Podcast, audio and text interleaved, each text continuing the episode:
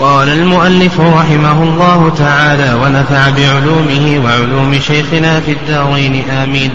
وإن أعجزه كبر أو مرض لا يرجى برؤه لزمه أن يقيم من يحج ويعتمر عنه من حيث وجبا ويجزئ عنه وإن عوفي بعد الإحرام. ويشترط لوجوبه على المرأة وجود محرمها. وهو زوجها أو من تحرم عليه على التأبيد بنسب أو سبب مباح. وإن مات من لزماه أخرجا من تركته. باب المواقيت. وميقات أهل المدينة ذي الحليفة وأهل الشام ومصر والمغرب الزحفة وأهل اليمن يلملم وأهل نجد قرن وأهل المشرق ذات عرق وهي لأهلها ولمن مر عليها من غيرهم ومن حج من أهل مكة فمنها. تقدم لنا ما يتعلق بحكم العمرة في الدرس السابق. وذكرنا أن العلماء رحمهم الله اختلفوا في العمرة هل هي واجبة أو ليست واجبة على ثلاثة أقوال. المشهور من مذهب الإمام أحمد والشافعي أنها واجبة. والرأي الثاني رأي مالك أو رأي أبي حنيفة ومالك أنها سنة. والرأي الثالث اختيار شيخ الإسلام تيمية رحمه الله أنها واجبة إلا على المكي. فأهل مكة لا تجب عليهم العمرة. وذكرنا أدلة كل قول. وذكرنا أن الأدلة الواردة في هذه المسألة سواء ما استدل به الموجبون أو استدل به غير الموجبين أنها لا تخلو من مقال فيها ضعف. وذكرنا أن الأقرب أن العمرة واجبة ومما يدل على الوجوب حديث عمرو بن حزم رضي الله تعالى عنه. وفيه أن النبي صلى الله عليه وسلم قال العمرة الحج الأصغر وأيضا ثبت في صحيح مسلم أن النبي صلى الله عليه وسلم قال دخلت العمرة في الحج إلى يوم القيامة شبك بين أصابعه. وأيضا تقدم لنا من المسائل هل يجب الحج على الفور أو التراخي وأن جمهور أهل العلم يرون أن الحج يجب على الفور وأن الشافعية يقولون بأن الحج يجب على التراخي لا بأس أن يؤخر ما لم يخشى العطب. وذكرنا أن الصواب في هذه المسألة هو ما ذهب إليه جمهور أهل العلم للقاعدة الأصولية أن الأمر المطلق المجرد عن القرائن أنه يقتضي الفورية. وورد عن عمر رضي الله تعالى عنه بإسناد صحيح أنه قال من كان ذا ميسرة فلم يحج فليمت إن شاء يهوديا أو نصرانيا. وأيضا ذكر المؤلف رحمه الله تعالى أن الحج فرض في السنة التاسعة وأن هذا ما عليه أكثر أهل العلم خلافا للشافعي رحمه الله في أن الحج فرض في السنة السادسة.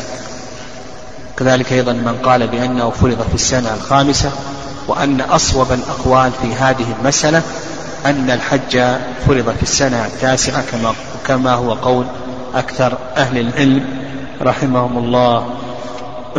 ثم بعد ذلك قال المؤلف رحمه الله تعالى في درس اليوم وإن أعجزه كبر أو مرض لا يرجى برؤه لزمه أن يقيم من يحج ويعتمر عنه من حيث وجب. نعم. هذه المسألة تقدم أن تكلمنا عليها وذكرنا أن القدرة في الحج تنقسم ثلاثة أقسام. القسم الأول القدرة بالمال والبدن. فإذا كان قادرا بماله وبدنه فيجب عليه أن يحج فورا. القسم الثاني القدرة بالبدن دون المال. أن يكون قادرا بما ببدنه دون مال. هذا كما قال المالكية رحمهم الله إذا كان يستطيع أن يمشي وله حرفة صنعة فيحترف يتمكن من أن يحترف ويكتسب ويأكل هذا يجب عليه أن يحج. أو كان مثله من يخدم الناس. فإذا كان يستطيع أن يمشي ويخدم إذا كان مثله يخدم فهذا يجب عليه أن يحج. أما إذا كان يستطيع أن يمشي لكنه ليس ذا حرفة ولا يخدم مثله فهذا لا يجب عليه أن يسأل الناس. القسم الثالث أن يكون قادرا بماله دون بدنه فهذا ينيب في الحج. يجب عليه أن ينيب في الحج. وذكرنا دليل ذلك من حيث ابن عباس رضي الله تعالى عنهما في قصة الخثعمية التي ذكرت أن أباها أدركته فريضة الله في الحج شيخا كبيرا لا يستطيع أن يثبت على الراحلة أفأحج عنه؟ قال حج عنه. رواه البخاري ومسلم. وقول المؤلف رحمه الله من حيث وجب هذا المشهور من مذهب الإمام أحمد أنه يجب أن يكون النائب من حيث وجب الحج على المنيب. فمثلا إذا كان المنيب الذي لا يستطيع ببدنه لمرض لا يرجى برؤه أو لكبر إذا كان من أهل هذه البلدة. فإنه يجب عليه أن ينيب من هذه البلدة. هذا المشهور مذهب الإمام أحمد رحمه الله وقالوا بأن بأن القضاء يحكي الأداء يعني أن القضاء يحكي الأداء والرأي الثاني أنه يجب أن تكون الإنابة من الميقات. يعني الرأي الثاني أن الإنابة يجب أن تكون من الميقات كما ذهب إليه مالك والشافعي رحمهم الله والصحيح في ذلك أنه لا تجب الإنابة لا من حيث بلد المنيب ولا من حيث ميقات المنيب بل لو أنابه من مكة أجزأ ذلك. أو حتى ولو أنابه من عرفة أجزأ ذلك لأن المسافة هذه ليست مقصودة لذاتها. يعني إنما هي مقصودة لغيرها. يعني فالسعي إلى مكة هذا ليس مقصودا لذاته بل هو مقصود لغيره وإذا كان كذلك فإنه إذا حصل فلا يلزم تحصيله. قال المؤلف رحمه الله ويجزئ عنه وإن عوفي بعد الإحرام. يعني صورة المسألة رجل عاجز عن الحج لمرض لا يرجى برؤه. ولنفرض أنه مريض بالسرطان. ومن المعلوم أن أمراض السرطان اليوم أنها من الأمراض المهلكة التي لا يرجى برء صاحبها. فهو عاجز عجزا لمرض لا يرجى برؤه. فأناب من يحج أو يعتمر عنه. ثم بعد ذلك عوفي بإذن الله عز وجل. هذا المنيب عوفي. فهل يجزئ حج النائب عنه أو نقول يجب عليه أن يحج مرة أخرى؟ نقول هذه المسألة تنقسم إلى ثلاثة أقسام. هذه المسألة تنقسم إلى ثلاثة أقسام. القسم الأول أن يعافى قبل شروع النائب في الإحرام. قبل دخوله في الإحرام قبل أن يحرم عافاه الله عز وجل فهذا لا يجزئه حج النائب طيب كيف يكون الحج هنا؟ ها؟ الحج هنا الآن النائب دخل ما يدري ما علم. دخل وأهل بالحج إلى آخره أو أهل بالعمرة إلى آخره. نقول بأن الحج أو العمرة ككل المنيب ككل المنيب نفلا وعليه النفقة. إذا إذا كان اتفق على نفقة. وهذه من المسائل التي يعاي بها. يقال رجل صح نفل حجه قبل فرضه. نعم صح نفل حجه قبل فرضه. الأصل أنه لا يصح النفل قبل الفرض. حتى لو أن شخصا نعم لو أن شخصا أحرم بالحج نفلا قال تطوعا لله ينقلب فرضا. يعني ينقلب فرضا. فالحج من أوسع العبادات فيما يتعلق بالنية. من أوسع العبادات فيما يتعلق بالنية نسك الحج. الخلاصة في هذا القسم أنه إذا عوفي المنيب قبل أن يشرع النائب في الحج قبل أن أن يحرم في الحج أو العمرة نقول بأن الحج لا يجزئه فرضا وإنما يكون نفلا له وعليه النفقة. القسم الثاني أن تكون المعافاة بعد فراغ النائب من النسك. يعني بعد أن انتهى النائب من نسك الحج أو نسك العمرة عافاه الله عز وجل. فهذا يجزئه بالإجماع. القسم الثالث أن تكون المعافاة بعد الدخول وقبل الفراغ. بين هذين القسمين. يعني بعد الدخول وقبل الفراغ. فللعلماء رحمهم الله تعالى في ذلك قولان. القول الأول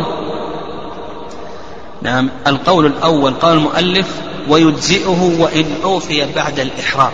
القول الأول أنه يجزئه. ما دام أن النائب أحرم بالنسك فإنه يجزئه ولو قبل تمام النسك.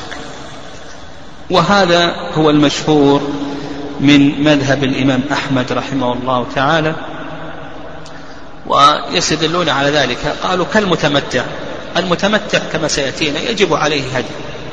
إذا لم يجد هديا فإنه يجب عليه أن يصوم ثلاثة أيام في الحج وسبعة وسبعة إذا رجعتم.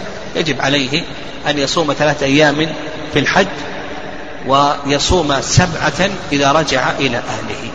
لو أنه شرع في صيام الثلاثة ثم بعد ذلك قدر على الهدي هل يجب عليه أن يقطع الصيام وأن يرجع إلى الهدي؟ نقول لا يجب عليه. فكذلك أيضا هنا. يعني هذا كذلك أيضا هنا. طيب الرأي الثاني الرأي الثاني أنه لا يجزئه وإنما هو وإنما يكون نفلا له. نعم الرأي الثاني أنه لا يجزئه ويكون نفلا له وهذا وجه عند الحنابلة رحمهم الله تعالى. واستظهره شيخ الإسلام تيمية رحمه الله. استظهره شيخ الإسلام تيمية رحمه الله تعالى أنه لا يجزئه وعلى هذا يكون نفلا له. واستدلوا على ذلك. قالوا بأنه قدر على الأصل قبل تمام البدل. ما دام أنه قدر على الأصل قبل تمام البدل فإنه يجب عليه أن ينتقل إلى ماذا؟ الأصل. وش نظيره؟ نظيره ماذا؟ نظيره المتيمم. المتيمم إذا قدر على الماء نعم إذا قدر على الماء بعد أن شرع في الصلاة. فإنه يجب عليه ماذا؟ ها؟ يجب عليه أن يقطع صلاته وأن يتوضأ وأن يعيد الصلاة. وسبق أن رجحنا وش رجحنا في هذه المسألة في باب التيمم؟ إذا ها؟ أيوة إذا صلى ركعة ذكرنا. قلنا الراجح أنه إذا صلى ركعة فإنه يمضي في صلاته. وأما إذا لم يصلي ركعة فإنه يقطع. نعم فإنه يقطع. ودليل ذلك قول النبي صلى الله عليه وسلم من أدرك ركعة من الصلاة فقد أدرك الصلاة. أيضا هنا نقول أيضا هنا نقول نقول الصواب في هذه المسألة هنا أنه إن وقف بعرفة فقد أدرك الحج خلاص. إن وقف النائب بعرفة ثم عوفي ها يجزئه أو لا يجزئه؟ نقول بأنه يجزئه.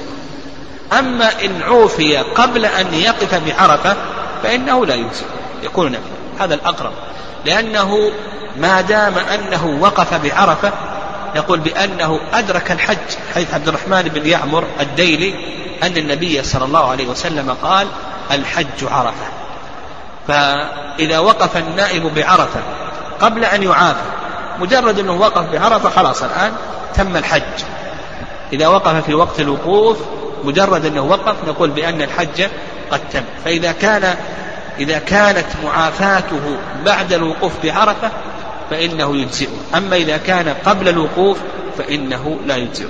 قال المؤلف رحمه الله تعالى ويشترط لوجوبه على المرأة وجود محرمها. يشترط لوجوبه على المرأة وجود محرمها. نعم. وهذا هو المشهور من المذهب أن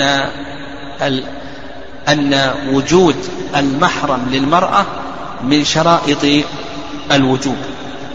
والوجه الثاني في المذهب الوجه الثاني في المذهب أن محرم المرأة ليس من شرائط الوجوب وإنما هو من شرائط اللزوم وليس من شرائط الوجوب. الذين قالوا بأنه من شرائط أنه شرط من شرائط الوجوب كما هو المشهور من المذهب قالوا بأن الله سبحانه وتعالى يقول ولله على الناس حج البيت من استطاع إليه سبيلا والمرأة إذا لم تجد مرأة محرما فإنها ليست مستطيعة. يعني المرأة إذا لم تجد محرما فإنها ليست مستطيعة. وهذا القول هو الصواب أن المحرم من شرائط الوجوب وليس من شرائط اللزوم لزوم الأداء. نعم لزوم الأداء. طيب وش يترتب؟ هل هناك هل هناك ثمرة بين القولين الذين قالوا بأنه من شرائط الوجوب أو قالوا بأنه من شرائط لزوم الأداء. هل هناك ثمرة للخلاف؟ أو نقول بأن الخلاف لا ثمرة له. ها؟ نقول الخلاف له ثمرة. نعم الخلاف له ثمرة. إن قلنا بأنه من شرائط الوجوب هل يجب عليها أن تعزم على الحج أو لا يجب عليها؟ لا يجب لأنه ما وجب عليها أصلا. كيف نقول يجب؟ وهو يجب عليها أن تعزم على الحج وهو ما وجب عليها. وإن قلنا بأنه من شرائط لزوم الأداء يجب عليها تعزم لأن الحج قد ترتب في ذمتها لكن ما يجب عليها أن تؤدي لا يلزمها أن تؤدي حتى تجد المحرم لأنه لا يجوز لها أن تسافر إلا بمحرم. هذه الثمرة الأولى الثمرة الأولى العزم إن قلنا بأنه من شرائط الوجوب لا يجب أن تعزم. وإن قلنا بأنه من شرائط لزوم الأداء فإنه يجب عليها أن تعزم وأنها متى وجدت المحرم فإنها تحج. هذه الثمرة الأولى. الثمرة الثانية لو ماتت ولم تحج. إذا قلنا بأنه من شرائط الوجوب هل يخرج من التركة أو لا يخرج؟ نقول لا يخرج من التركة لأنه لم يجب عليها. وإن قلنا بأنه من شرائط لزوم الأداء فإنه يخرج من تركتها لأنه قد وجب عليها لكنها ما تمكنت من السفر لعدم وجود المحرم. يقول المؤلف رحمه الله ويشترط لوجوبه على المرأة وجود محرمها ويدل لذلك حديث ابن عباس حديث ابن عباس رضي الله تعالى عنهما أن النبي صلى الله عليه وسلم قال لا تسافر امرأة إلا مع محرم ولا يدخل عليها رجل إلا ومعها محرم. رواه البخاري ومسلم. و ويؤخذ من الحديث يعني أن المرأة لا يجب عليها الحج. يعني لا يجب عليها الحج حتى تجد المحرم. كذلك أيضا لا يجوز لها أن تسافر إلا مع محرم. قول النبي عليه الصلاة والسلام لا تسافر امرأة إلا مع محرم. بهذا نفهم أن ما ذهب إليه بعض أهل العلم أنها تخرج مع جماعة النساء. نعم أنها تخرج مع جماعة النساء أو تخرج مع حرة مسلمة ثقة إلى آخره أو تخرج مع ثلاث نساء فأكثر إلى آخره. أن هذا الكلام أن هذا الكلام كله فيه نظر. نعم هذا لو ما دام أن النبي صلى الله عليه وسلم قال لا تسافر امرأة إلا مع محرم فالحديث نص واضح في هذه المسألة. بل في حديث ابن عباس رضي الله تعالى عنهما أن النبي صلى الله عليه وسلم لما قال ذلك قال رجل يا رسول الله إني اكتتبت في غزوة كذا وكذا وإن امرأتي خرجت حاجة قال انطلق فحج مع امرأتك. مع أن امرأته خرجت مع من؟ مع الصحابة رضي الله تعالى عنهم. فأمر النبي صلى الله عليه وسلم أن يترك الجهاد وأن ينطلق وأن يحج مع امرأته. قال وهو زوجها. نعم هذا بالإجماع. نعم زوجها يعني محرمها في السفر زوجها أو من تحرم عليه على التأبيد بنسب. أو سبب مباح. المحرمات على التأبيد والمحرمات على التأقيد هذا سيأتي بحثهن إن شاء الله في كتاب النكاح. المهم أن محرم المرأة هو زوجها أو من تحرم عليه على التأبيد بنسب يعني بنسب مثل أبيها وإن علا وابنها وإن نزل وأخيها وعمها وخالها إلى آخره. أو سبب مباح يحرم من الرضاع ما يحرم من النسب كأخيها من الرضاع وأبيها من الرضاع إلى آخره وقول المؤلف رحمه الله تعالى أو سبب مباح يخرج ماذا؟ نعم يخرج السبب المحرم نعم قوله سبب مباح إلى آخره هذا يخرج السبب المحرم ويخرج أيضا الملاعنة على الملاعن. الملاعنة على الملاعن. فالسبب المحرم كما نعم لو زنى بامرأة. لو زنى بامرأة فالمشهور من المذهب أن السفاح كالنكاح. وإذا زنى بامرأة فإن بنتها تحرم عليه. كما لو تزوج هذه المرأة ودخل بها فإن بنتها تحرم عليه وأن أمها تحرم عليه هم يقولون السفاح كالنكاح. أم المزني بها محرمة عليك إلى يوم القيامة. كأم زوجتك محرمة عليك إلى يوم القيامة. وبنت المزني بها محرمة عليك إلى يوم القيامة كربيبتك. بنت الزوجة يقولون بأنها محرمة عليك.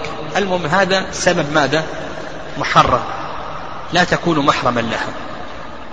إذا قلنا بما مشى عليه الفقهاء رحمهم الله. والملاعنة على الملاعن. ملاعنة على الملاعن كما سيأتينا إذا قذف الزوج زوجته بالزنا. يعني فالبينة أو حد في ظهره أو يلاعن. فإذا تلاعن إذا أراد إذا لم يكن عنده بينة أربعة شهود حد في ظهره. ثمانون جلدة كانت محصنة. أو التعزير إن كانت غير محصنة. لكي يسقط الحد هنا ها يحتاج إلى ماذا؟ إلى أن يلاعن فإذا حصل اللعان إذا حصل اللعان حرمت عليه الملاعنة إلى يوم القيامة تحريم أبدي. هنا هل يكون محرما لها؟ أو نقول بأنه لا يكون محرما لها؟ نقول بأنه لا يكون لا يكون محرما لها. قال لك المؤلف رحمه الله وهو زوجها أو من تحرم عليه على التأبيد بنسب أو سبب مباح. قال وإن مات من لزماه أخرج من تركته. يعني أحكام المحرم أحكام المحرم. إذا أردت أن تعرف أحكام المحرم فترجع إلى ماذا؟ ترجع إلى كتاب الحج. هنا في هذا الموضع يذكر الفقهاء رحمهم الله تعالى أحكام المحرم. يذكرون شروط المحرم وش يشترط في المحرم. يعني في الكتب في الشروحات المطولة تجد أنهم يتعرضون لأحكام المحرم. المحرم اشترط أن يكون مكلفا أن يكون بالغا عاقلا. هل يشترط أن يكون بصيرا أو لا يشترط؟ هل يشترط أن يكون مسلما أو لا يشترط؟ إلى آخره. هنا يتكلم العلماء رحمهم الله على شروط المحرم. كذلك أيضا ما هو السفر؟ الذي يشترط له المحرم. هل هو السفر الطويل أو أن أنه كل سفر سواء كان طويلا أو قصيرا. وهم قالوا إذا قالوا سفر طويل يقصدون به ماذا؟ يقصدون به السفر الذي تقصر فيه الصلاة يعني أربعة برد فما فوق. كذلك أيضا من هي التي يشترط المحرم لسفرها؟ من هي؟ هل هي كل أنثى أو أنها البالغة أو أنها آه، من لعورتها حكم إلى آخره؟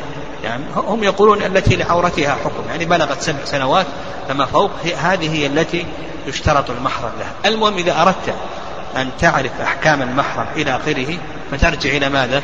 ها؟ ترجع إلى كتاب الحج. ففي هذا الموضع يتكلم الفقهاء رحمهم الله عن أحكام المحرم. قال وإن مات من لزما أخرجا من تركته.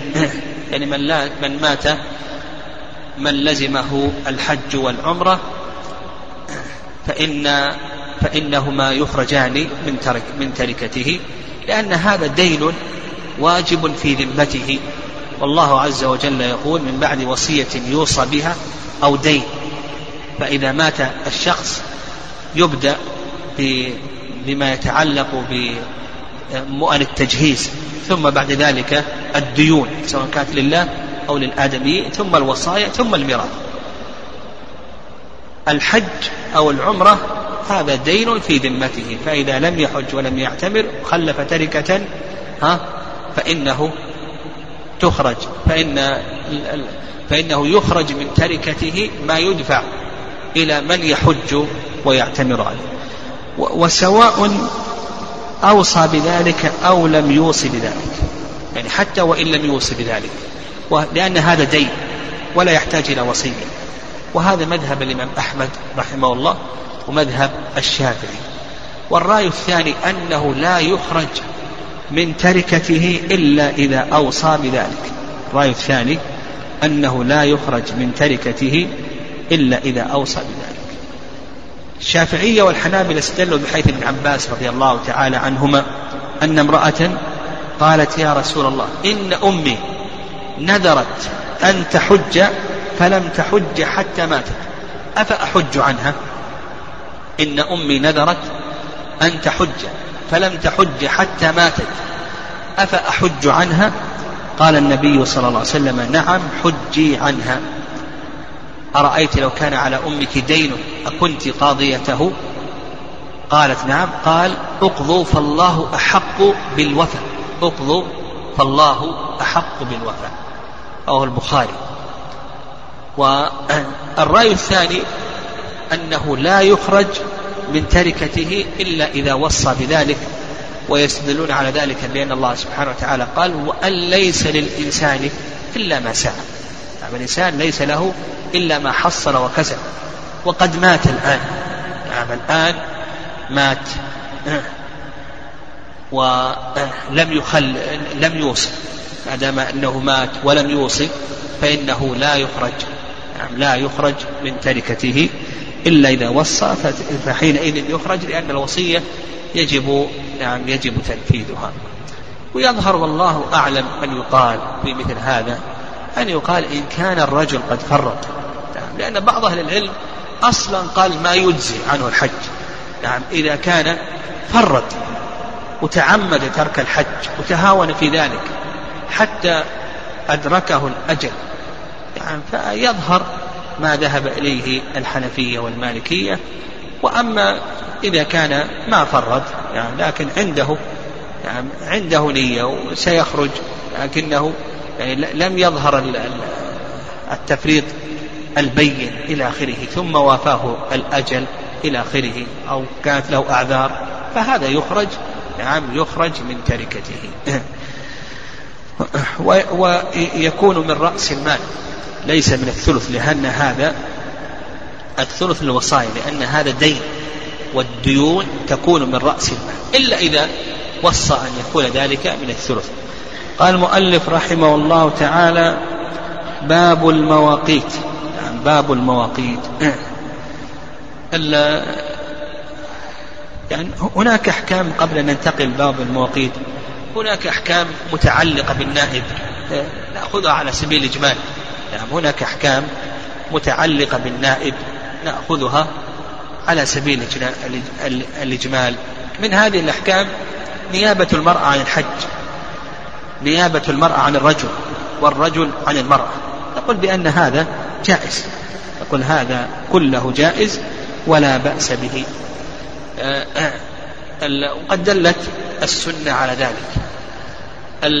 المسألة الثانية المسألة الثانية. هل يشترط في النائب أن يكون قد حج عن نفسه؟ أو نقول بأن هذا لا يشترط. هل يشترط في النائب أن يكون قد حج عن نفسه أو أن هذا ليس شرطا. المشهور من مذهب الإمام أحمد ومذهب الشافعي أنه يشترط في النائب أن يكون قد حج عن نفسه. والرأي الثاني نعم الرأي الثاني عند الحنفية والمالكية أن هذا ليس شرطا. الشافعية والحنابلة استدلوا على ذلك بحديث ابن عباس في قصة شبرمة. يعني حديث ابن عباس رضي الله تعالى عنهما في قصة شبرمة.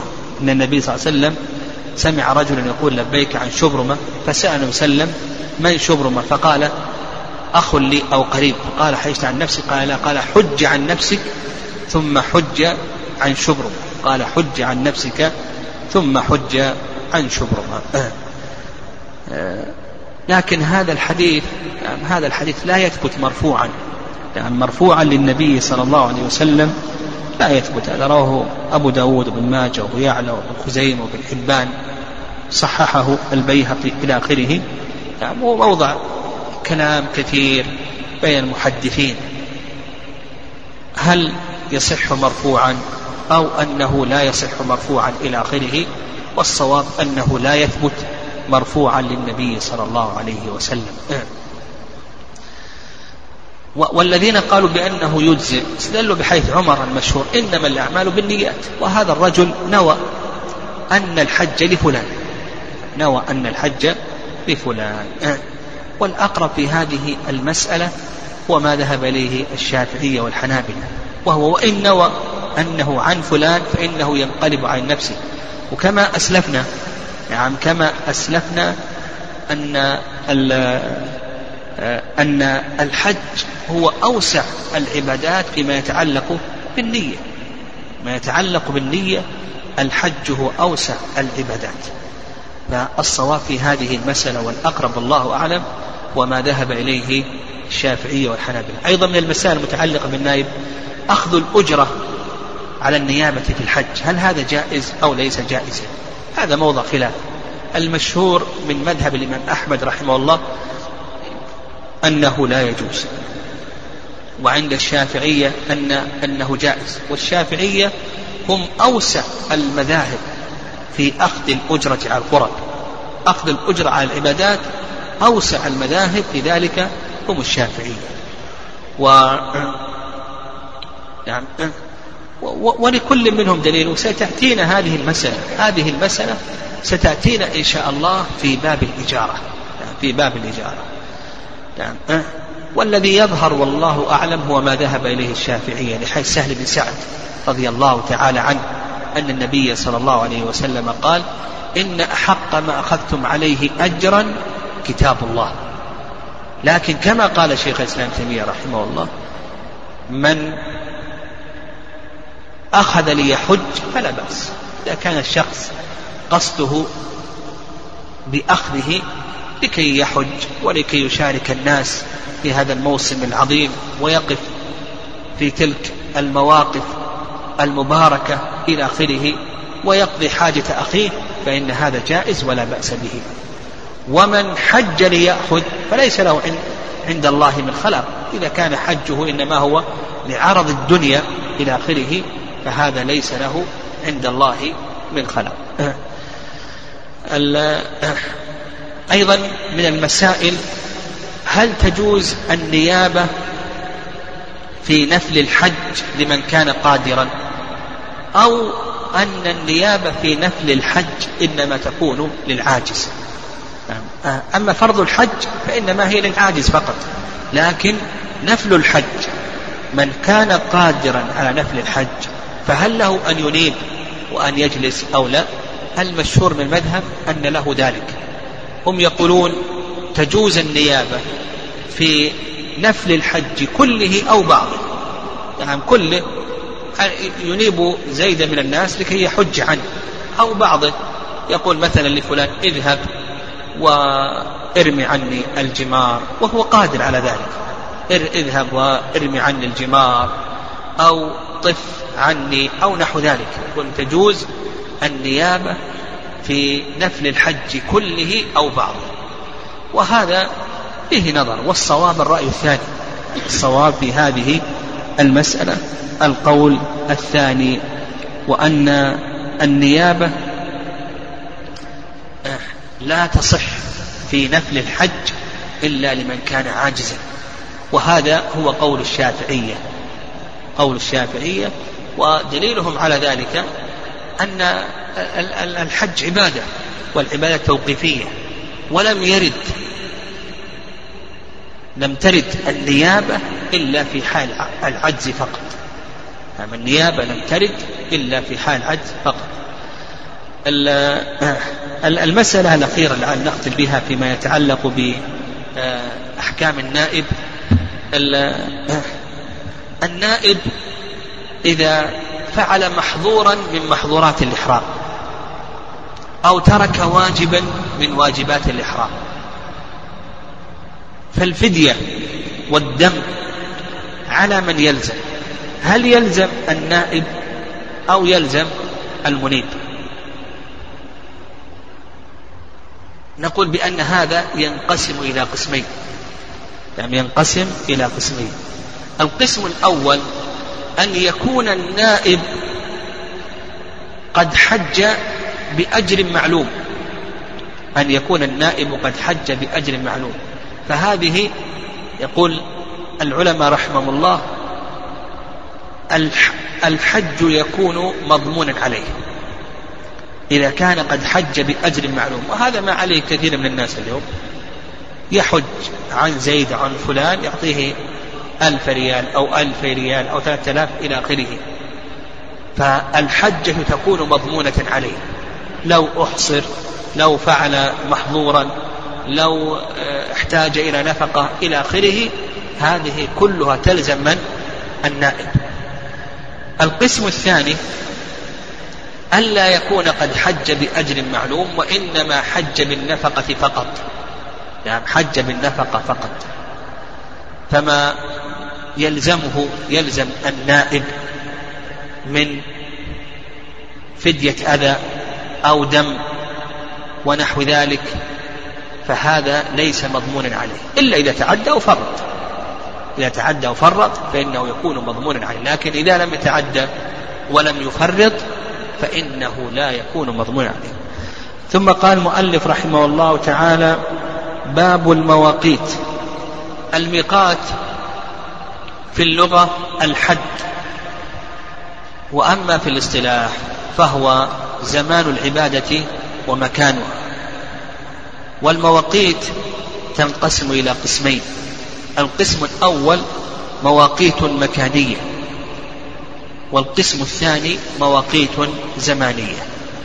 الحج له ميقاتان مكاني وزماني المكان بدأ به المؤلف رحمه الله تعالى قال وميقات أهل المدينة ذي الحليفة. بدأ به النبي صلى الله عليه وسلم كما جاء في الحديث. وهذا من أحسن التأليف يعني اتباع الألفاظ الشرعية. هذا من أحسن التأليف. فالمؤلف رحمه الله بدأ بميقات أهل المدينة لكون هذا هو الوارد في الحديث. ميقات أهل المدينة للحليفة الحليفة. تصغير الحلفة والحلفة شجر معروف هناك نعم شجر معروف هناك ويسمى هذا الميقات بأبيار علي وقد أنكر شيخ الإسلام تيمية رحمه الله تعالى ذلك وذلك أن العامة تدعي أن عليا قاتل فيه الجن نعم وشيخ الإسلام تيمية رحمه الله أنكر مثل هذه التسمية ولا شك أن الصواب هو التسمي بالألفاظ الشرعية أو بالتسامي الشرعية الواردة في القرآن وفي السنة. وميقات ذي الحليفة يبعد عن المسجد النبوي بما يقرب من ستة أميال نعم. وكان في الزمن السابق كان خارجا عن المدينة في الزمن السابق. أما الآن فلحقه العمران الآن وأصبح داخل المدينة النبوية. وميقات ذي الحليفة هو أبعد المواقيت عن مكة. يعني ميقات ذي الحليفة أبعد المواقيت عن مكة ويبعد الآن ما يقرب من أربعمائة كيلو متر عن مكة. قال وأهل الشام ومصر والمغرب الجحفة وأهل اليمن يلملم هذا الميقات الثاني ميقات أهل الشام ومصر وبلاد المغرب ومن جاء على جهة تلك البلاد.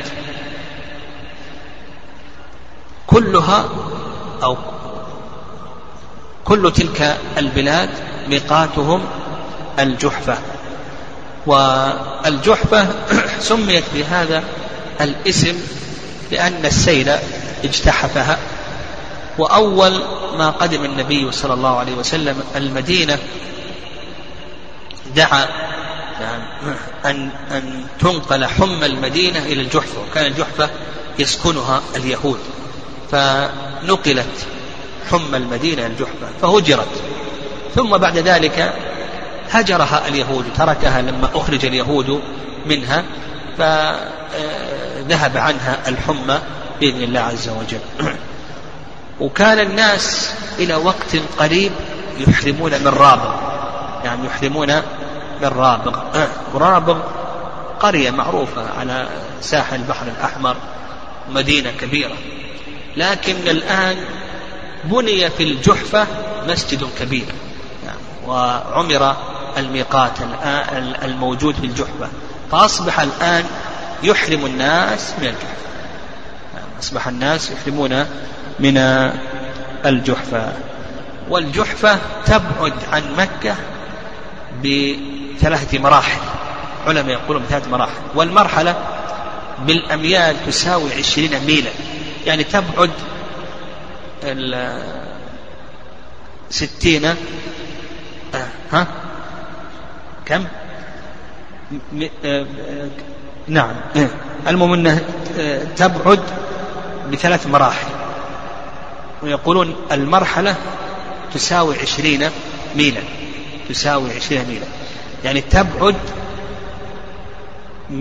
ستين ميلا. نعم تبعد ستين ميلا تقريبا. نعم تقريبا. قال وأهل اليمن يلملم. نعم أهل اليمن يلملم. وميقات الجحفة هو أبعد المواقيت عن مكة بعد ذي الحليفة. ميقات اليمن يلملم ويقال ألملم و يلملم هذه تطلق على جبل هناك يقال له يلملم وتطلق أيضا على البقعة. البقعة هناك تسمى يلملم فيقال يلملم يراد بذلك البقعة ويقال أيضا يلملم يراد بذلك الجبل. وهذا الميقات يبعد عن مكة بمرحلتين. والمرحلة كما تقدم تساوي عشرين ميلا عشرين ميلا. يعني فهي آه، آه، تبعد عن مكة بما يقرب من أربعين ميلا. آه. قال وأهل نجد قرن.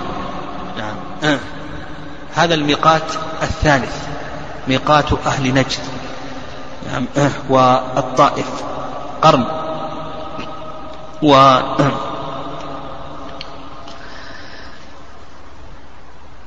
قال بعض العلماء قرن الثعالب. نعم قرن الثعالب الثعالب. وهذا فيه نظر فإن قرن الثعالب جبل مشرف على عرفات. وليس قرن الثعالب هناك وإنما قرن الثعالب جبل مشرف على أسفل منى. نعم قرن الثعالب جبل مشرف على أسفل منى. فتسميته بقرن الثعالب هذا غير صواب. لكن يقال قرن المنازل. نعم قرن المنازل. ويبعد قرن قرن هذا عن مكة بمرحلتين. نعم عندنا ثلاث مواقيت مسافتها عن مكة متقاربة يلملم وقرن وذات عرق. هذه مسافتها عن مكة بمرحلتين تقريبا والمرحلة كما ذكرنا تساوي عشرين ميلا. قال قرن وعلى حذاء قرن يحرم أهل الطائف من ماذا؟ لا هو السيل الكبير هو قرن نعم السيل الكبير هو قرن لكن يحرمون من ماذا؟ على طريقه من جهة الهدى. يعني على طريقه من جهة هدى. الهدى. هذا محاذي لميقات قرن المنازل. قال المؤلف رحمه الله وأهل المشرق ذات عرق.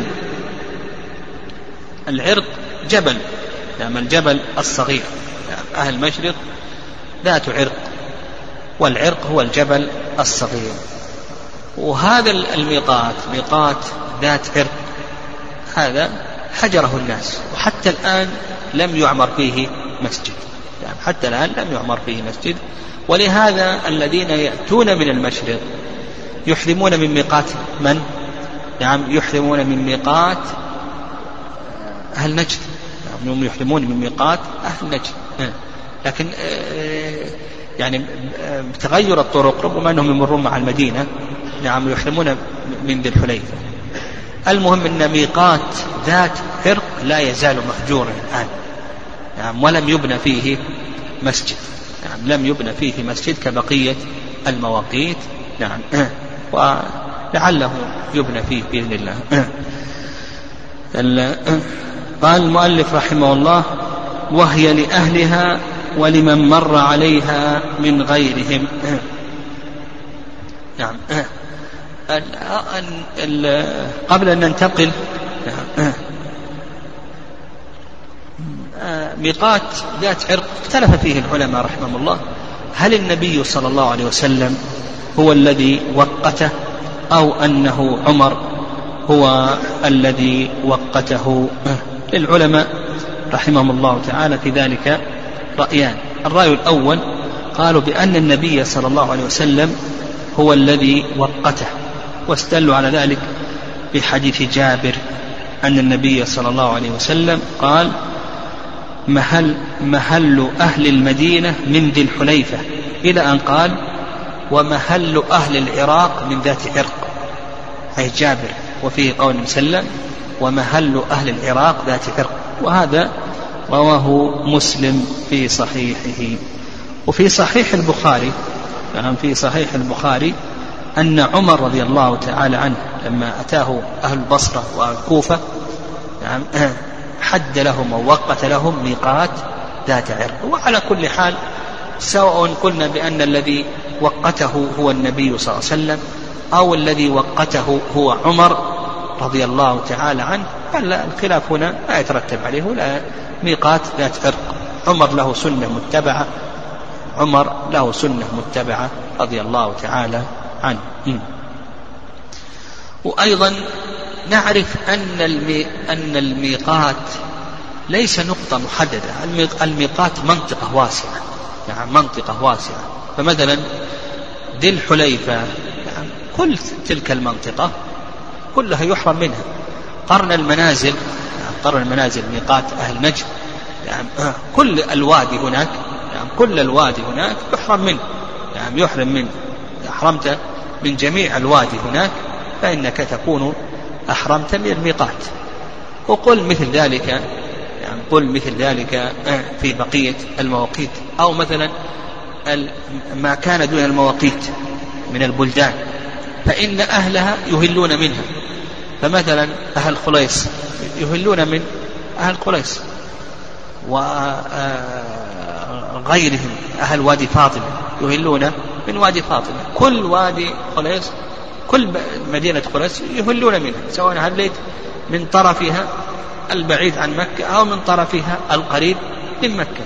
كل ذلك يصح لك أن تحرم مثلا جدة تحرم من جميع جدة. سواء كان من طرفها البعيد عن مكة أو طرفها القريب إلى مكة.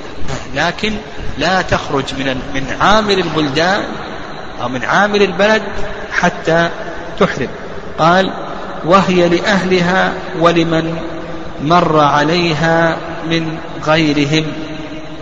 يعني هذه المواقيت التي حددها النبي صلى الله عليه وسلم هي لأهلها المذكورين ولمن مر عليها من غيرهم ويدل ذلك حديث ابن عباس رضي الله تعالى عنهما قال وقت النبي صلى الله عليه وسلم ذا الحليفة لأهل المدينة ولأهل الشام الجحفة ولأهل نجد قرن المنازل ولأهل اليمن يلملم. هن لهن ولمن أتى عليهن من غير أهلهن ممن أراد الحج والعمرة ومن كان دون ذلك فمهله من أهله. حتى أهل مكة يهلون من مكة. أو في الصحيحين. قال ومن حج من أهل مكة فمنها. من حج من أهل مكة من مكة. يقول من حج من أهل مكة فإنه يهل من مكة. طيب لو أهل من خارج مكة يجزي أو لا يجزي جمهور العلماء على أنه يجزي لكنهم يقولون أهل قبل الميقات. وهذا يفعله الآن أهل مكة تجد أنهم يخرجون إلى منى في أعمالهم ثم يهلون من منى أو يخرجون إلى عرفات ويهلون من عرفات. فجمهور أهل العلم أن المكي إذا أهل من مكة فله ذلك وكذلك أيضا لو خرج إلى منى وأهل من من منى فله ذلك أو هل من عرفات. وغير المكي أيضا حتى الآفاقي الآفاقي إذا ورد مكة حاجا متمتعا وانتهى من العمرة منين يحرم؟ من مكة. لو, لو أحرم من منى. يجزي أو لا يجزي؟ يجزي. أو أحرم من عرفات. نقول بأنه ماذا؟ نقول بأنه يجزي. لكن عند الشافعية لا يجوز إلا من داخل ماذا؟ من داخل مكة. الشافعية رحمهم الله يقولون لا يجوز إلا من داخل مكة. نعم والصواب في هذه المسألة وما ذهب إليه جمهور أهل العلم رحمهم الله تعالى أن المكي لو أهل من مكة أو أهل من خارج مكة أن هذا جائز ومثله أيضا الآفاقي. يعني مثله الآفاقي. كما قلنا الآفاقي إذا جاء متمتعا فإنه سيحرم للحج من مكة. لكن لو أحرم من خارج مكة فإن هذا مجزئ.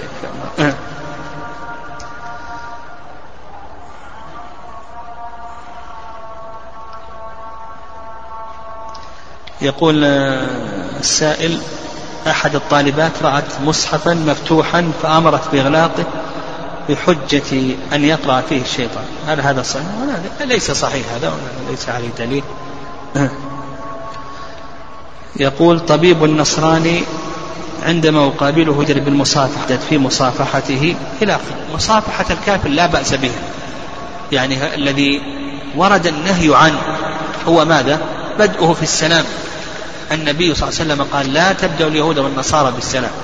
وكما قال شيخ الإسلام تيمية رحمه الله لا بأس أن يقول أهلا وسهلا مرحبا إلى آخره أن هذا جائز ولا بأس به. لكن الذي ينهى عنه هو بدء بالسلام لأن السلام دعاء له بالسلام. أما المصافحة أو قول مرحبا أو أهلا وسهلا هذا جائز.